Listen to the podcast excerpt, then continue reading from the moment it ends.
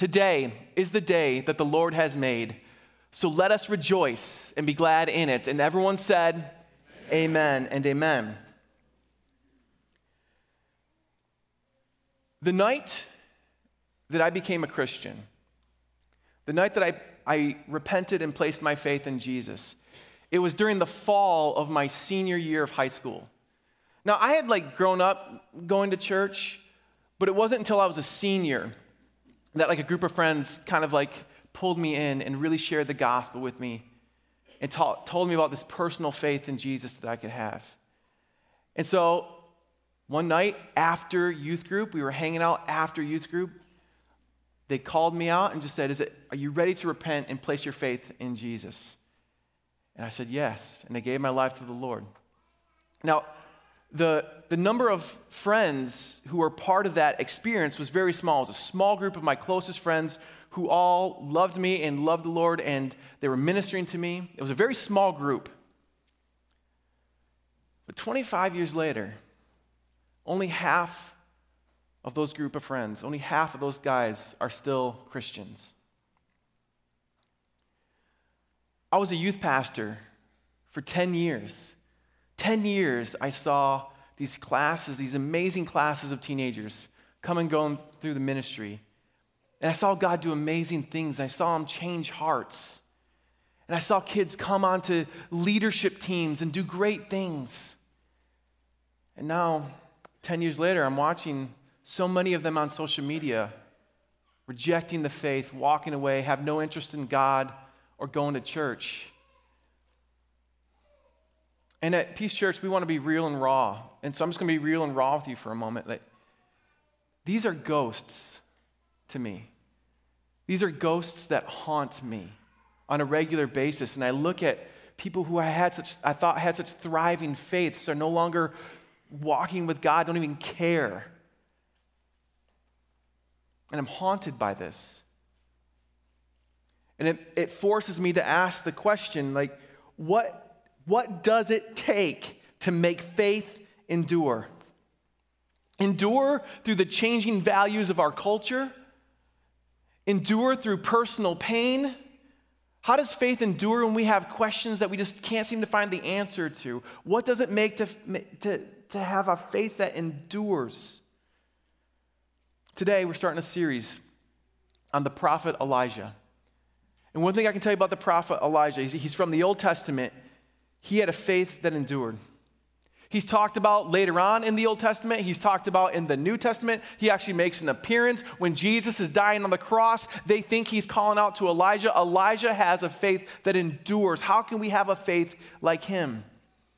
His story is monumental throughout Scripture. I'm really sad that we have to miss an entire sermon in this series because I want us to get to know this guy. His story is found at the end of 1 Kings and at the beginning of 2 Kings. So I'm going to ask you if you have your Bibles, please turn there now. Would you turn to 1 Kings chapter 18? We're going we're to look at verses just 17 to 16 today. But because I know you may not be in the know about Elijah, we missed a sermon. Let me, let me try to quickly catch us up to speed as you're turning to 1 Kings 18. Here's the, here's the backstory. This setting comes during the time in biblical history known as the divided kingdom. When God's kingdom, which was united under King David and King Solomon, it's now broken in half. It's divided into two the northern kingdom and the southern kingdom. Now, the northern kingdom is called Israel or Samaria, the southern kingdom is called Judah. Now, our story takes place in the northern kingdom. And one thing about the northern, you need to know about the northern kingdom, it didn't last that long. It had a series of just terrible kings who brought the kingdom into the ground, and eventually uh, uh, Assyria comes in and decimates the kingdom. It's a great lesson that God kind of shows us that if it's the world you want, then the world you shall have, and the world will kill and destroy you. And so this story happens during that time, before the kingdom's destroyed. Now, it, this, this story takes place during the reign of King Ahab. Now, I already told you that, that every king in the northern kingdom was a terrible king, but what, what the Bible says about King Ahab is actually pretty profound. It says that he was the worst king yet. In fact, the Bible says that no other king angered God as much as King Ahab did. This is the setting. And not only was Ahab a bad and wicked dude, he was married to a bad and wicked woman. In fact, this woman was so wicked that her name has now become like a title for other wicked women. You may have heard of her, Jezebel.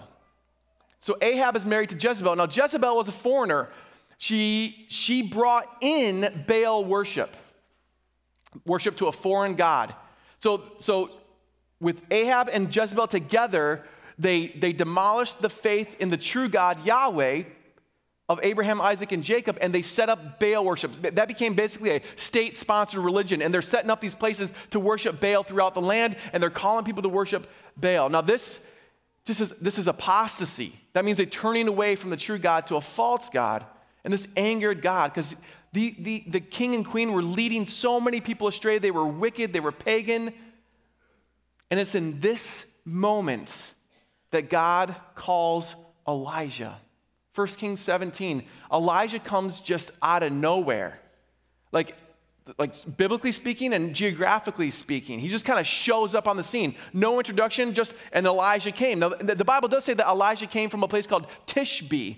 Now, we have no idea where that is. Probably because it was such a small town and a small village that it just kind of got forgotten in the pages of history, kind of like Orangeville. Or our favorite, Freeport. so, what you need to know is that, in very, a very strong likelihood, Elijah is just a roughneck from the sticks who just kind of comes out to take a stand against a wicked king and trying to spark revival in the land. And Elijah goes on to do crazy, amazing things. So this guy from the sticks just comes out of nowhere. He goes straight to the most wicked king to date. And he tells the king there's going to be a drought. He brings a prophetic curse. There's going, to be a, there's going to be a drought in the land. Now, of course, the king doesn't want to hear this. This puts Elijah's life in jeopardy. So God takes Elijah and he sends him out into the wilderness. And he says, You need to stay there until I tell you to come out. And so Elijah goes and he lives by this little brook where he can get fresh water. Because remember, there's going to be a drought and a famine in the land. And God has ravens come and bring Elijah food on a daily basis. So during that entire time, Elijah had to rely on a daily basis for God to supply his needs. After a amount of time, God calls Elijah to actually leave Israel and go to Phoenicia, to this place called Sidon, where he's supposed to stay with this widow. Now, back in those days, if you were a widow, if you didn't have a husband, that meant you were destitute, you were without any sort of safety net. So he stays with this widow, and she doesn't have a lot of supplies, she doesn't have a lot of resources, and she starts to run out of food. And there's this time where God miraculously provides them enough flour and oil every single day for them to have food together this woman's child, her son, dies.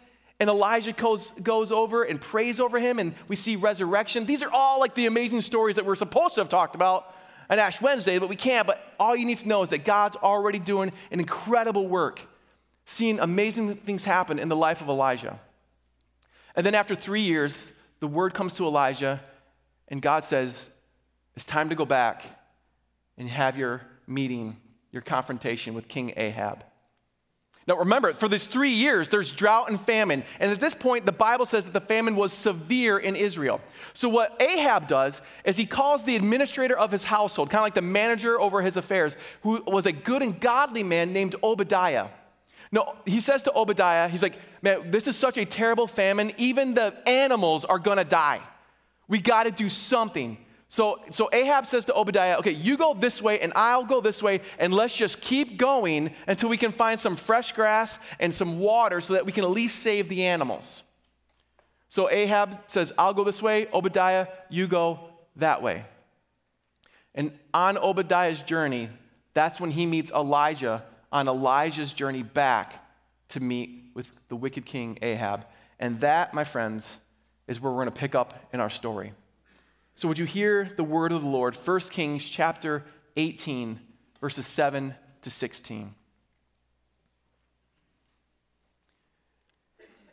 And as Obadiah was on the way, behold, Elijah met him. And Obadiah recognized him and fell on his face and said, Is it you, my lord Elijah? And he answered him, It is I. Go tell your lord, meaning Ahab, behold, Elijah is here. And he, Obadiah, said, have I sinned that you would give your servant into the hand of Obadiah to kill me? As the Lord your God lives, there is no nation or kingdom where my Lord, meaning Ahab, has not sent to seek you. And when they would say, He's not here, he would take an oath from the kingdom or nation that they had not found you. And now you say, Go tell your Lord, behold, Elijah's here? As soon as I have gone from you, the Spirit of the Lord will carry you, I know not where. And so when I come to tell Ahab and he cannot find you, he will kill me. Although I, your servant, I have feared the Lord from my youth. Has it not been told, my Lord, what I did when Jezebel killed the prophets of the Lord? How I hid a hundred of the men of the Lord's prophets by fifties in caves, and I fed them with bread and water. And now you say, Go tell the Lord, behold, Elijah is here. He will kill me. And Elijah said, As the Lord of hosts lives, before whom I stand, I will surely show myself today. So Obadiah went to meet Ahab and told him. And Ahab went to meet Elijah. This is God's word. Let's pray, and we'll continue. Wherever you are, let's pray together. Father, for your glory and for our good, Lord, would you please challenge us today by the story of Elijah and by the truth of your word? Help us to see, hear, and know the gospel in this story that we might be filled with a faith that endures. Please, oh Holy Spirit, would you lead and guide us during this series and during Lent as we prepare for Easter? to celebrate the resurrection of our Lord and Savior, Jesus Christ, in whose name we pray. And all God's people, wherever you are, said very loudly, Amen. Amen. Now, in this series, we're going to walk along Elijah, and we're going to see throughout this series the markers of a faith that endures. Because here's my sincere hope. I look back 25 years and I see people in my life who are no longer walking with the Lord. My prayer is that in 25 years, everyone who's in here now will have an even more vibrant faith then than you do now. Do you want that? Do you want that, people? I want that too. So let's learn from Elijah if we can see the markers of a faith that endures. And right off the bat, I think the lesson we can learn right from this first, first story is this a faith that endures is a faith that drives our lives. A faith that endures is a faith that drives our lives. If you're new to Peace Church or you're just visiting, here's what I want you to know. We are going to be raw and real here at Peace. And so, with that, let me just say this. These days, when someone tells me they're a Christian, I'm like, okay, what does that mean? I can't assume that means anything these days. I mean, we have Christians walking around who don't believe that Jesus Christ rose from the dead. We have Christians, so called Christians, who walk around who don't believe that Jesus is the only way into salvation, who don't believe the Bible is God's word. People who call themselves Christians who are not walking in step with the Holy Spirit. There are people who call themselves Christians who speak so negatively about the church, which is serious business because the church is the bride of Christ. And I don't know about you men, but nobody gets to talk, about negative, talk negatively about my wife. Imagine how Jesus, our Lord, feels. Like when someone says they're a Christian, I'm like, I got one question for you. Is faith the driving force in your life? When someone says they're a Christian, what I want to ask is very simple Have you repented? Is Jesus Christ the ruling and loving Lord of your life and your soul? Is faith the driving force in your life? here's what I'll tell you if it's not, then your faith is misplaced. If faith is not the driving force in your life, then it's misplaced. And when I talk about faith, I mean your personal relationship with God, your belief in Him. If that's not the pinnacle and primary point of your life, hear me, it's misplaced. Correct me if I'm wrong, but God is the biggest thing there is. Like, He's the biggest thing there is, He's the biggest thing in the universe. So, how can it be that, that people say they have God in their life? And He's not the biggest thing in their life. I mean, how can God be the biggest thing there is and then not be the biggest thing in a person's life? I'll tell you how. Because it's not God that they have in their life, it's an idea of God. and probably a God that they've made in their own image who obeys them rather than them obeying God. A God that they've, con, con, they've made in their mind, a God that they've made in their image rather than a belief in a God in whose image they are made. If you have a relationship with God, but He's not first in your life, then you have a relationship, what I would say, with a false God. A God probably you've created. And I'm gonna tell you right now, that God will fail you. And your faith will fail then. We are to have a living, breathing, active, driving force in our life faith with the living God. But so many who call themselves Christians don't. And we see this man, Elijah, who honored and followed God. And what you see about him so quickly is that faith was the driving force in his life. And what I love about Elijah is that in the New Testament, in the book of James, it says something really cool about Elijah. It says, Elijah was a man just like us. That is both so encouraging and so challenging. So as we look up the, as we look at this passage in this story, I think we're going to pick up a couple things today. I wanted to give you three points. I'll go easy on you. Just give you two here this morning. Here they are. A faith that drives our lives calls us to something costly, and a faith that drives our lives calls us to follow through. A faith that drives our lives calls us to something costly, and a faith that drives our lives calls us to follow through. I just I told you we're going to ask real questions and we're going to be raw here at peace. So I want to ask you a question. You here in the worship center, in the chapel, in the venue, online, and I want you to answer this in your own heart. What has it taken, or what would it take to awaken your faith and move you deeper? What has it taken, or what would it take to awaken your faith and move you deeper? Being diagnosed with cancer, the death of a loved one, being served divorce papers, your nation being pulled into war, disease, death, divorce, destruction. Often it takes pain to awaken our faith. But hear me, pain is a product of our broken world and our sinful hearts. What should awaken our faith is the Holy Spirit bringing an awareness of the seriousness of our sin to our hearts. A sin that we know is against the God of all creation. A sin that we know makes us stand condemned before God. A sin that has broken and ruined our relationship with Him. And knowing this, and knowing that even in the, the midst of our immense sin, sin that makes us worthy of the flames of hell, that God,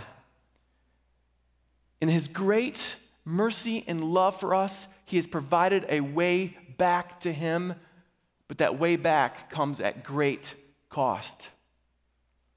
The cost of the life and death of His Son, Jesus. Jesus, who died on the cross in our place, paying the penalty for our sins, assuming the punishment that should have been ours realizing that now Jesus has completely taken care of our salvation. There's nothing we can do to add or take away from that. All we can do is just receive it because it's now a free gift. That's why we call it grace, because Jesus has done for us in our place what we could not do for ourselves. But here's the problem. And here's what has led so many people to calling themselves Christians who really aren't one. In their lives, there's no repentance. There's no an awareness and a turning from sin. There's no repentance in our life. Repentance is the right response to our sin. But we don't repent and then we don't walk in step with the Spirit. And because we're not walking in step with the Spirit, we don't have the gift of the Spirit or the fruit of the Spirit in our lives. I'm not saying you can't be a kind and good citizen, but I'm saying you're not a Christian. Because Christians are the people who bear the fruit of the Spirit in our lives, who use the gifts God's given us to see His kingdom built. See, Christians are those people who follow Jesus, and to follow Jesus means we are on mission. That is what it means. I think, but a lot of us Christians, we just we accept God's free gift of salvation, and then we sit down There's no repentance and no walking in step with the Spirit, and yet we think we're Christians because we've taken this notion that salvation is free, which it is. We, we call it grace because grace is connected to the word for gift. Salvation is a free gift we receive. But we've, we've taken this free notion, and rather than freely enjoying it, what we do is we take this free thing and we make it cheap. And we put it in our back pocket. We pull it out like a credit card when we want something. We say, Thanks for dying on the cross for me, Jesus. And then we go on our merry way rather than picking up our cross and following Him. And in this, we've exposed that we've forgotten something critical about faith. And that's that a faith that drives our lives calls us to something costly. So, back to our story, here's what's happening Obadiah is a good and godly man. He's, he's working in a, in a wicked administration, but he's a good and godly man. And just a side note, this is not the same Obadiah who wrote the book in the Bible called Obadiah, those are different people. But Obadiah is a good and godly man. And for three years, Ahab has been on a rampage looking for Elijah in every kingdom all over. He wants to find Elijah so he can kill him. Now, Elijah runs into Obadiah. And he tells Obadiah, Go tell your king that I'm coming. And Obadiah is like, You don't know what you're asking me to do. He, he could kill me for this. Like, actually kill me. If I say that you're coming and you don't show up, I'm a dead man. You don't know what you're asking me to do. This is serious business. And Elijah's like, Yeah. Because Elijah knows that a faith that drives our lives calls us to something costly. So here's what I ask you, church who in your life is calling you not just to something more, but to something costly that's to put your faith to the fire to see if it's genuine and it's true and it's been refined. Who in your life is calling you to something costly? Someone who will let you know if faith is truly the driving force in your life rather than just something hanging on the walls of our magnolia inspired houses. Elijah is giving Obadiah news that he is to share, news that is a matter of life and death who in your life is calling you not just to something more, but to something costly. Something that shows that our faith is alive and at the forefront of our life, not in the background. And being real and honest today, as I thought about this message and sought the Lord in the midst of this, I was asking myself, as the lead pastor of this church, have I been calling this church to something costly? Or have I, in my flesh, been keeping us too comfortable? Have I been challenging this church enough to seek and pursue what is right in this world? Even if it brings great cost to your life. Have I been a leader doing that? And here's what I'd tell you where I have failed you, Jesus Christ has not. In the scriptures, we see the one who has done this for us and calls us to this. Jesus paid the ultimate cost himself. And now he calls us to pick up our cross and to carry it and to follow him, not in order to receive salvation, but in response to the salvation that we already have. Christ calls us to the Great Commission. That means bringing the gospel to the end of the street and to the ends of the earth. And he gives us the Holy Spirit to fill us and to fuel us and to guide us as we live on mission for Him, to reflect Him in every aspect of our life, because faith is the driving force in our lives, strengthening us, strengthening us for the battle that we are in. Obadiah, in case you haven't picked up, Obadiah doesn't want to do this. God calls us to things that we do not want to do in our flesh. Obadiah doesn't want to do this. But Elijah knows that if you have faith as the driving force in your life, that will not allow you to stay comfortable. If you are comfortable, that is because faith is not the driving force in your life. And I'm not talking about the security that we have through faith in Jesus. I'm talking about are you called to things that you may not necessarily want to do for the Lord? Maybe for some of us in here, it's time to start being faithful and generous with our finances. Maybe for some of us in here, it's time to start committing to praying with our spouse. Maybe for some of us in here, it's time to start, start sharing the faith. And when I say sharing the faith, I mean speaking the name of Jesus to your coworkers. Does your faith call you or cost you anything? Our Wednesday night program for our young boys is called Bold Boys. Our Bold Boys and our Brave Girls program are, I think, one, some of the most special things we do here at the church. And every other Wednesday night, we have our Bold Boys program. Now, God's been bringing a lot of great change and growth to Peace Church. And last year, we realized hey, we, we, we need a part time position. This ministry is getting so big, we need to hire someone to help lead this on a part time basis. And quickly, this man kind of like rose to the front as a possible candidate. His name was Samuel Thaler. Now, Samuel Thaler is known to a lot of the boys in our program, but they don't know him as Samuel Thaler. They know him as Mr. Thaler. Because Mr. Thaler is the PE teacher at Lee Elementary for TK Public Schools. Now, I, I, I, I liked Samuel. I thought he could be a great leader. I'm, I'm thankful he is a Christian in the public schools, but I wanted to have an honest conversation with him. Because here at Peace Church, we are not shy about proclaiming our beliefs that we know are very countercultural. And I wanted to have an honest conversation with him. So we went to the Mexican restaurant in Caledonia, and I just said, Man, I think you could do a great job in, the, in, this position, but I want to have a real conversation right now. You're a public school teacher. Peace holds some very unpopular, but I believe 100% true beliefs.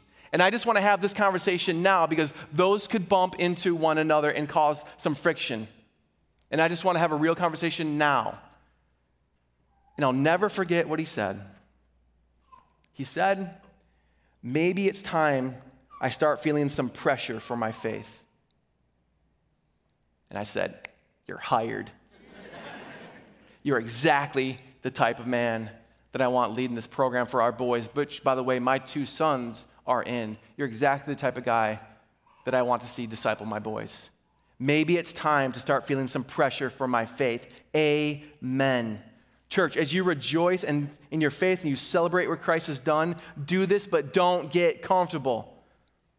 And I can tell you this one of the things I know about the people in our area, I'm from this area, I'm born and raised, I, I bleed the same blood. Like, one thing I know about people in our area is don't mess with our time and don't mess with our money. Don't cost me either of those things. The other thing I know about, I would say specifically the men in our area, is if I was to tell a man in our church, you are lazy at your job, them are fighting words. Right? Right?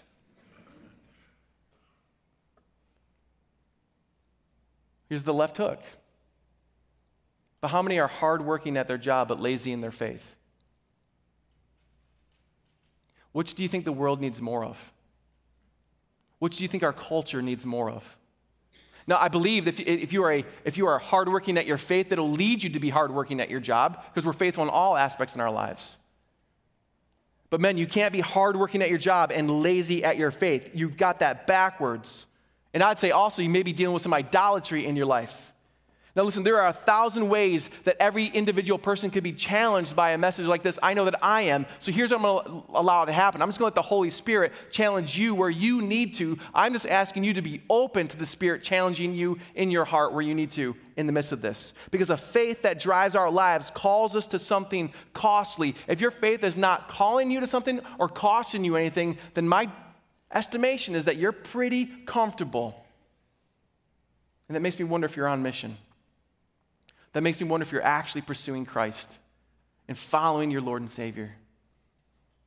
Because the faith that drives our lives calls us to something costly. And secondly, a faith that drives our lives calls us to follow through.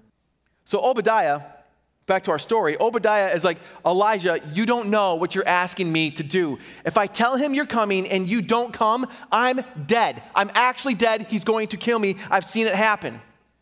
And then Obadiah adds another layer to this story, kind of complicates it, and he confesses something. He says, I've already defied the king and queen. Listen to what the Bible says in verse 13. It says, Has it not been told to you, my Lord, speaking to Elijah, what I did when Jezebel killed the prophets of the Lord? And how I hid a hundred men of the Lord's prophets by fifties in a cave, and I fed them with bread and water. And now you say, Go tell the Lord, behold, Elijah is here. He will kill me. I'm already on thin ice. See, what had happened was that this wicked queen Jezebel, she had been clearing and cleaning house. She wants to make Baal worship the place of the, like the worship for the people. So she's killing the prophets of the true God. And Obadiah rescues a hundred of them, hides them in secret, splits them up, splits them up, and then he personally takes care of them during this time. This would have been an immediate death sentence if, if this had been found out. Obadiah knows he's already on thin ice, but then listen to what Elijah says, verse 15.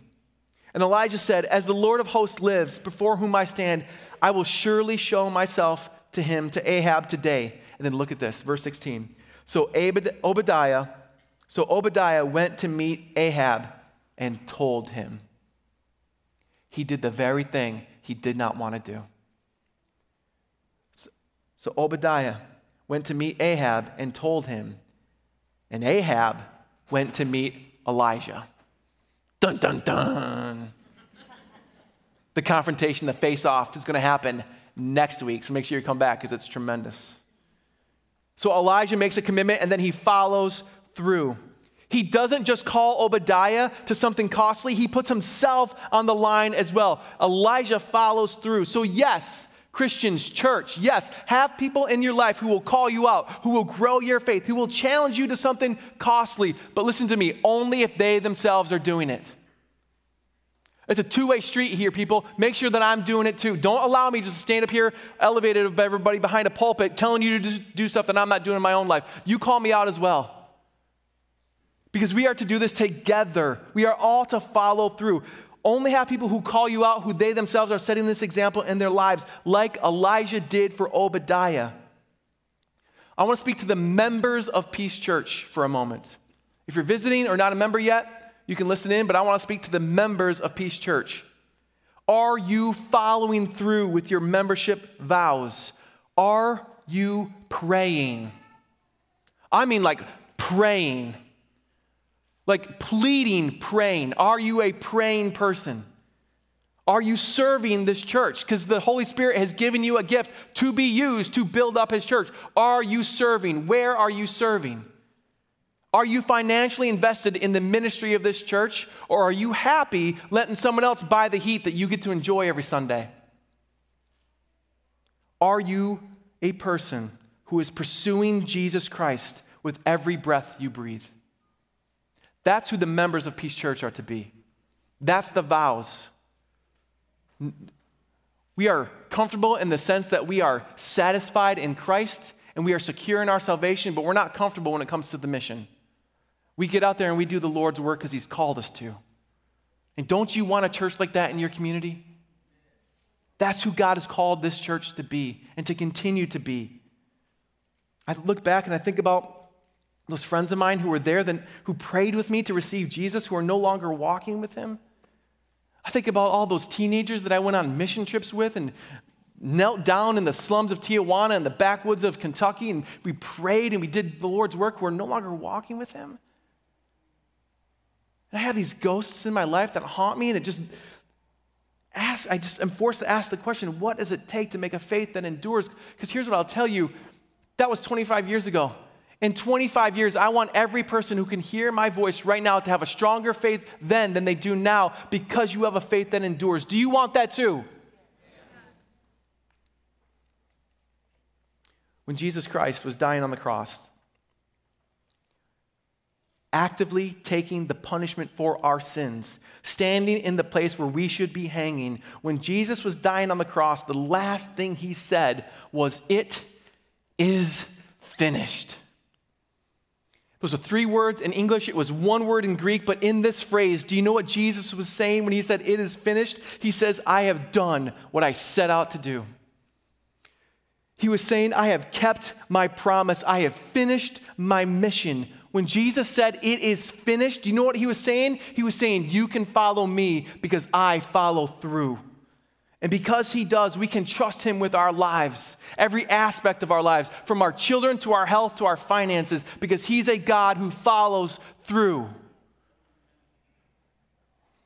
Don't be a fake Christian. Don't just claim the name of Christ and faith not be the driving force in your life. Turn to the one who's calling to you. Repent, turn from your sin, place yourself in the arms of Jesus, the one who saves you, who invites us in, who stands us up, who cleans us up, who gives us a seat at his table in his house. I want to know, not just from a West Michigan quiet, mm-hmm, I want to know for real. Who here knows that they are not a perfect person, but they have a perfect Savior? That still sounded West Michigan of you. Who here knows they're not a perfect person, but they have a perfect Savior? Amen. He is calling us to so much more, but being comfortable is not one of them. Being silent is not one of them. He's calling us to a faith that drives our lives because He followed through. And He's calling us and giving us a faith that endures. Amen. Would you please stand up?